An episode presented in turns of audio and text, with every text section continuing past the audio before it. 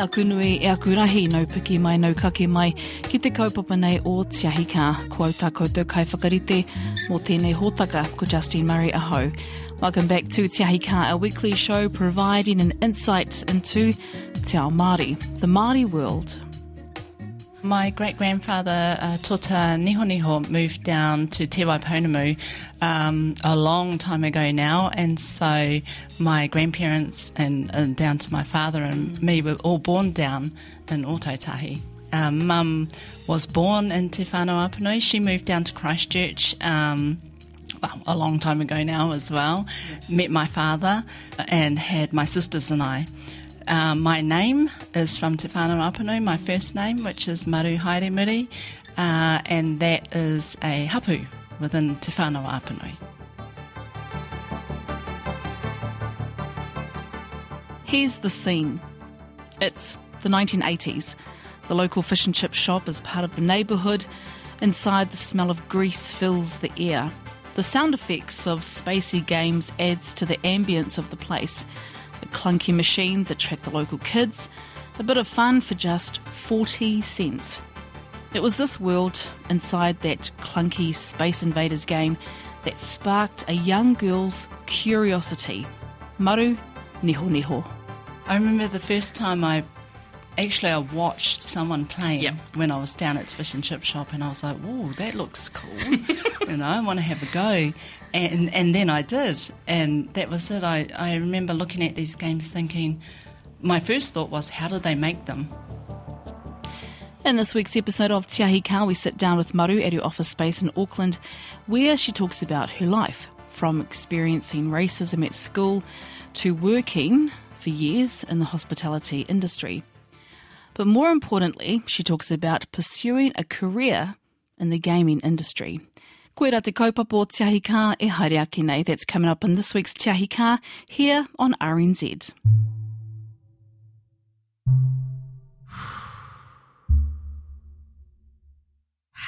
Born and raised in Christchurch, Maru says it wasn't an easy place to grow up. She lived between Tuahiwi and Christchurch City. Tuahiwi was about whānau, land, and the rural experience, whereas Christchurch was about city living and work. It was a place where she felt isolated as Māori. Tuahiwis was where I spent most of my primary school, and it, and I guess the village of Tuahiwi were full of my whānau, my whanaunga, and there were a lot of kids there that had Māori names and looked like me, and we were learning te reo in um, school and doing kapahaka, and of course, um, growing up around Tuahiwi Marae, we understood tikanga and kaupapa as well. However, when we moved back into Christchurch, so we were between Tuahiwi and Christchurch, my schooling experience wasn't very nice. I didn't enjoy um, going back to primary school in Christchurch because nobody looked like me. I was teased for my name. I was teased for the colour of my skin. I was bullied. My first day of school, I got into a fight. I got into trouble. Uh, I wasn't the one that started it. And so I'd often say to mum, I want to go back to Tuahiwi. You know, I don't like it in town. And, but as it was, that's where the mahi was in town. And so I grew up um, between both. It was, um, yeah, quite different. So I think that's helped me a lot now, you know, growing up between two worlds um, at a young age, because when I decided to get into business, um, I understood that concept of, I, I suppose, being between two worlds. And I remember saying to mum, you know, when I was younger, why did you give me a big long name? Because nobody can say it. Or they teased me, or they change it. So I was called Mary and Marie, and mm. on purpose. And, you know, to her credit, she was always very supportive and helping me to be confident in who I am mm. and saying to me that, you know, your name, you know, who you're named after is really special and just always remember that. And at a young age, you kind of think, yeah, yeah, yeah, yeah. But as I've grown up, I really understand, you know, what she meant and how she was trying to teach me and show me that it's okay, babe. You're going to get this in life. Mm. Just kia kaha and be strong.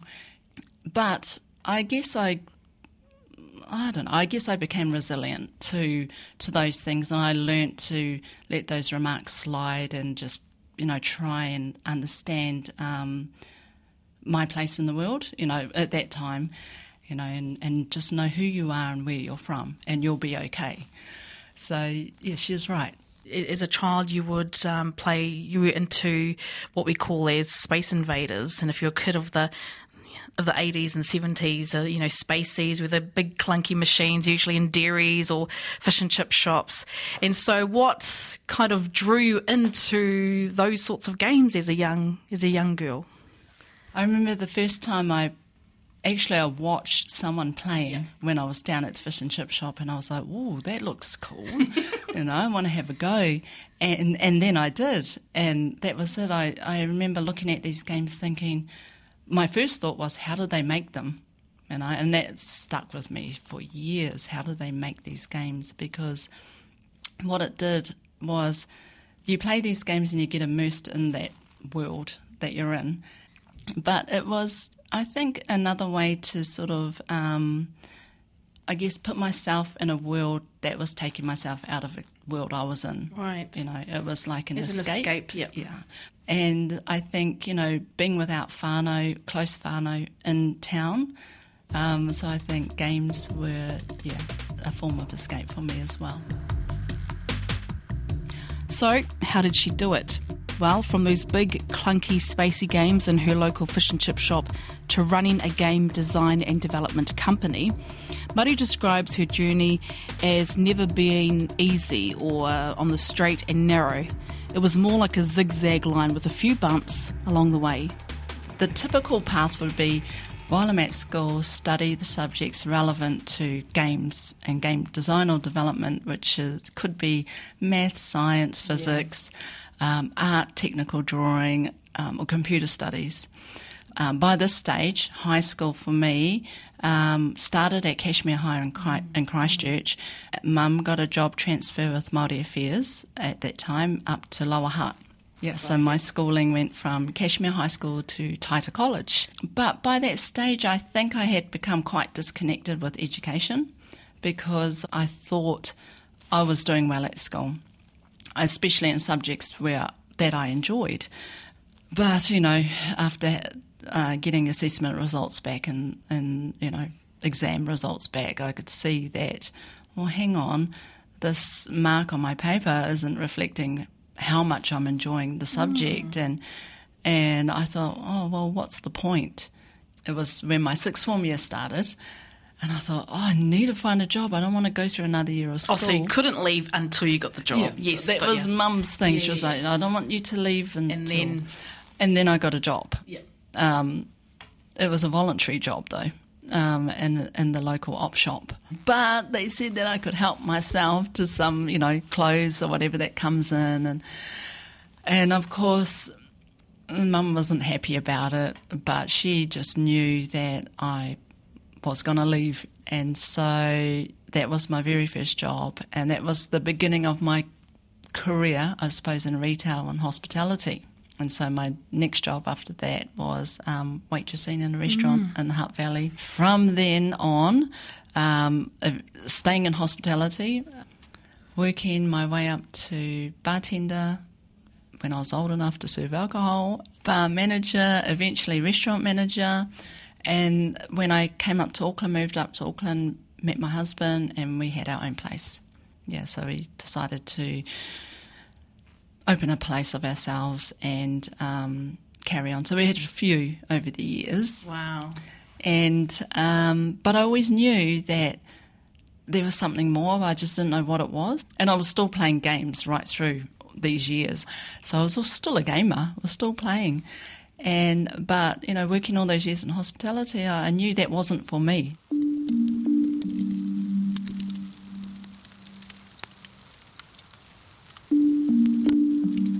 Babe in arms and controller in the hands and sitting there playing the PlayStation. And in those moments where babe was having a sleep, um, I'd jump on the PlayStation and then, you know, he'd wake up and it was all baby time then. Um, so it wasn't a surprise to him that to hear that I wanted to make games um, because he knew I enjoyed playing them. But it was a surprise to him when I took it seriously. You know, when I actually started making the moves towards setting up how I was going to approach doing that. Yeah. Because no experience apart from playing games, um, no experience in making them or anything, so I had to learn from scratch. So at that time, I put myself through a one year diploma in multimedia because that was the closest thing I could find to game design. I looked and there was no game design courses, so I, I thought I'll find the next best thing. This And was the early mid 2000s? What, what? this would have been in 2002. Right, so we're going about Yeah. 17 years ago. Yeah. and my both I had two children by that stage. Both were I think two and four, and they were at Kohanga, and so it was such a juggle to get to my course, drop them at Kohanga, pick them up, go to Whanahui. And everything else, I was like, whoa! And then I'm trying to learn te reo myself, um, but such a, a, a juggle. And and and at that stage, my husband was like, trying to help where he could, you know, pick them up. But of course, he's running the restaurant and everything else. So it was really, really hard. Um, but I finished that course, still didn't know how to make a game. It was just like the basics of things that I needed to know. So to get that information and find out more, I had to take myself overseas. So I had to go to these game conferences in LA and San Francisco and Australia and sit there like a sponge and listen to people talking about who your customers are, how do you make games, what kind of engines are available. And I thought to myself while I was sitting there, oh, if I want to make games, I'm going to have to really listen hard. so I did that for probably about a year of hmm. just heading to these events and learning. But at the same time, I thought, well, I have a game idea in mind. I'm going to try and pitch this at the same time, you know, and see how I go. And because I had this self belief that I can do it, you know, I can do this, I can do this. I just need a chance to learn. And it wasn't happening. Was there ongoing rejection Yes. leading up to that point? It was um, an incredible amount of rejection. it was um, To the point where you're like, if this doesn't work, you know, this is, you- you're feeling quite down about. I, I did. It was expensive. Yeah. Uh, I couldn't get any funding. I literally used credit cards and and savings that I had. I maxed out my credit card, my mum's credit card, my husband's credit card. Um, used all my savings. It was expensive to travel, accommodation, to have a booth as well. So I thought to myself, this isn't happening. It's not working. What am I going to do? So I thought, I, I guess I took that step back and thought, what do you need to do to be in this industry? And the first thing is you need to have a published title. So I thought the one I was pitching, Guardian, um, is too big. No one's going to give me the money. So I had to rethink what my idea would be. And that's when I came up with the Cube idea. Way smaller, cost a lot less. And then I started pitching that, and I got my first publishing deal. Um, but when I got home, yeah, he had sent an email through and asked how much money do I need to build this game? How long is it going to take?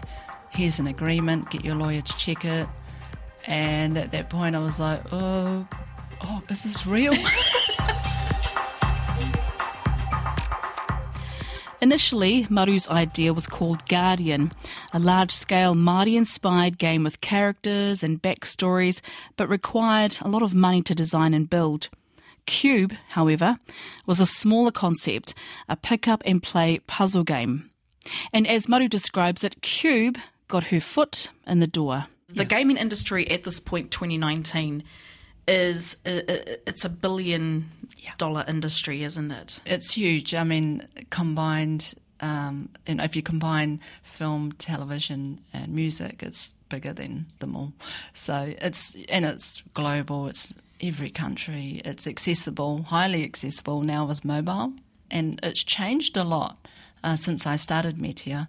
Whereas in my days it was console, PlayStation, Xbox, uh, Nintendo. Now it's multiple, multiple devices, mobile devices, and all sorts of things. Different business models as well. Kind of hard to keep up. Yeah. I mean, especially when mobile came along and um, a typical model before was you'd have an idea, you'd pitch that to a publisher, publisher would fund you and fund the marketing for it, and then you'll get paid uh, through royalty. Um, now it's you can self publish, but now you've got to take care of the marketing yourself as well if you're going to self publish. In 2003, she founded her company, Metia Interactive. She has a small team of staff and a number of projects on the go. The game Sparks, for example, is a self help e therapy tool and was a collaboration between Metia and the University of Auckland, all about mental health and well-being. And then there's other interactive games that work with Fitbit to encourage fitness. And yes, Guardian Maya, some 17 years later, that first game she had in mind all those years ago, is now in production. Here, Maru talks about the business side of Metia Interactive.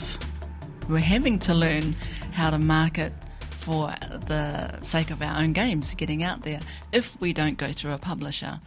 Um, so it's a different business model and something that is um, I wasn't expecting. There are different avenues to the market the mobile, there's uh, serious gaming, um, yes. such as Sparks, the, the game that I designed for mental health for our rangatahi, um, which is through organisations. There's e training type games, you know, to teach bank tellers how to be customer focused. There's uh, e therapy. There's all sorts, all sorts of different ways you can get games out there and on all sorts of different platforms. So I wanted to kind of branch off and talk about um, Te Reo Māori, um, Maru, and this idea that as people access information differently and through different platforms, how you visualise Māori and, say, in the last 10 years, Māori uh, language or language revitalisation and technology and gaming. Do you see opportunities there? Mm. We haven't made a te reo game ourselves yet. In fact, I would like to, just so I can learn more myself. Yes. Um, but we have translated our games into te reo. Yes. So we haven't made one that'll teach it, but we've translated our current projects to te reo Māori. But the opportunities there mm. for others to do that and use the technology of the day to do that is huge. You know, I mean, just everyone's on a smartphone even using platforms like Instagram, Facebook to reach rangatahi, you know, by thinking of what the technology can do for us, you know, for our language and for everything else, and thinking of creative ways to put that forward. Because a lot of, uh, from what I know, a lot of our um, rangatahi, say the 13 to 17 year olds mm-hmm. in that age group, the the younger ones won't learn the same way as them. So you have to like step your developments and not necessarily just in age groups too, because sometimes what a 12 year old plays is not what a 13 year old likes to play as well. And I think the technology gives you the way to do that, you know, to be able to scale.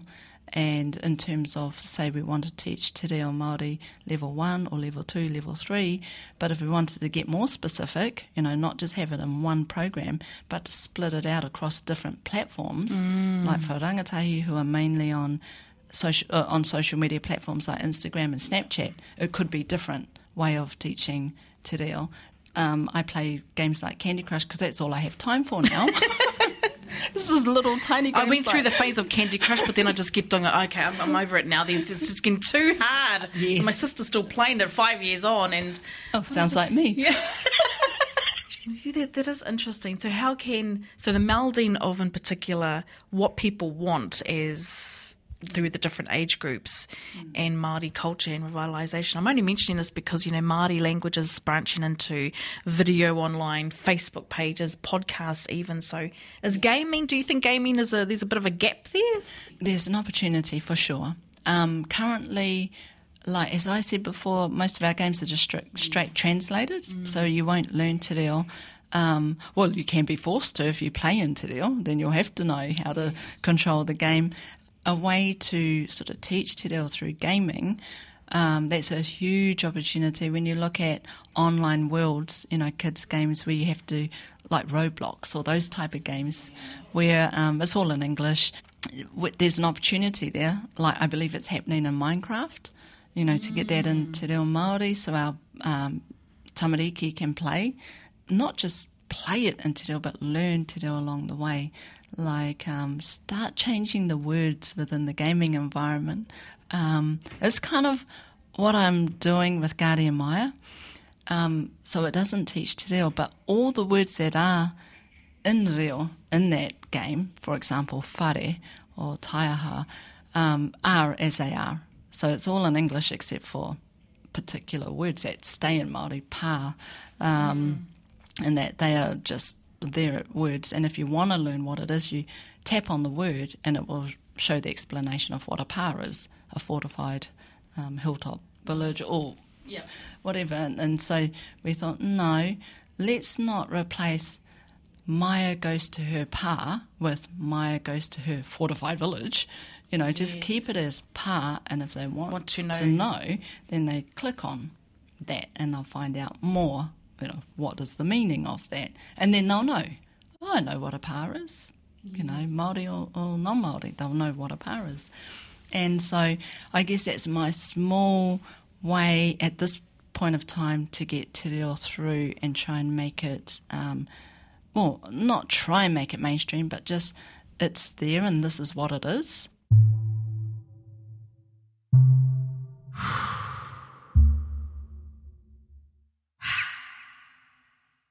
Have thought about tackling um, Maui? There are so many, and the, the thing is with the Maui stories, they're different they versions. Are. They are, they are. and I was going like, to say that actually. it's like, which version should we do? Yeah. Um, and yeah, I think I've kind of steered away from a little bit from using mythology yeah. because there are different versions of the same story, and it's like, well, which version should I do? Should I do all of them, or should you know? And it's kind of like not saying I wouldn't. It's just that if I am going, going to, to, go down that route, yeah, then. then I'm going to make sure I do it the right way, the best way I possibly can, and tell the story of uh, whatever it is. You know, so it it's okay. Yes. It's not going to be like what is she doing telling that story that's wrong? That's wrong and that's wrong. Yeah. Oh my gosh, you know, and then I'm just like It's almost like being on a movie set, eh? You have the kind of like the people of who have that expertise to go, Well actually no, that's not right. That person wouldn't say that and they wouldn't wear this particular tamoko design. So we're going through a big thing at the moment with designing Guardian Maya's 3D world. Yes. Because we've got the interactive fiction out there now, which is the backbone of the story. And we're doing exactly, even though it's fictional, you know, but still I'm working with Māori themes and cultural themes in there that I have to be, that I'm really aware of, that I have I want to be and have to be very respectful on the way it's portrayed, you know, in the storytelling and in the future 3D game that's being built now. Um, and, you know, right down to things like pa and making sure that is right because that's going to be built in a 3D world. And we want to make sure that the elements within that pa is as correct as possible to what they were back in in the day, yes. you know. And although there were many types of different pa, there's there there are elements of a pa which didn't change.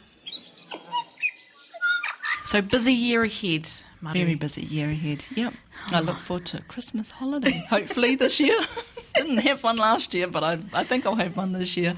Are you still going to those conferences? I haven't been to a gaming conference for about six years, it was maybe oh. seven years now, um, only locally in New Zealand. And I thought, I don't know whether that was because I'd been jaded so much from travelling and, and I don't want I to do need you guys yeah. anymore. No. or if it's like yeah, or if it was that I don't need you guys anymore. but but I haven't been for quite some time, so um, I might venture over next year because I think it would be important at, by that time um, the 3D version of Guardian Maya will be well underway, so it would be good to sort of get it out to the international stage. Tēnā koe maru Nihoniho no Kāi Tahu te Whānau-ā-Apanui, Ngāti Porou, founder of Metia Interactive, a game development and design company. For more information about Maru and, of course, her company Metia Interactive, you can head to our website rnz.co.nz forward slash tiahika, where we've posted up some useful links. If you'd like to get in touch with the show, you can, of course, email tiahika at rnz.co.nz. Koe ra tātātou nei hōtaka mō tēnei wiki, ko te tūmana kei te noho ora pai e koutou. Join Te Ahi Kaa next Sunday. Hei kona mai.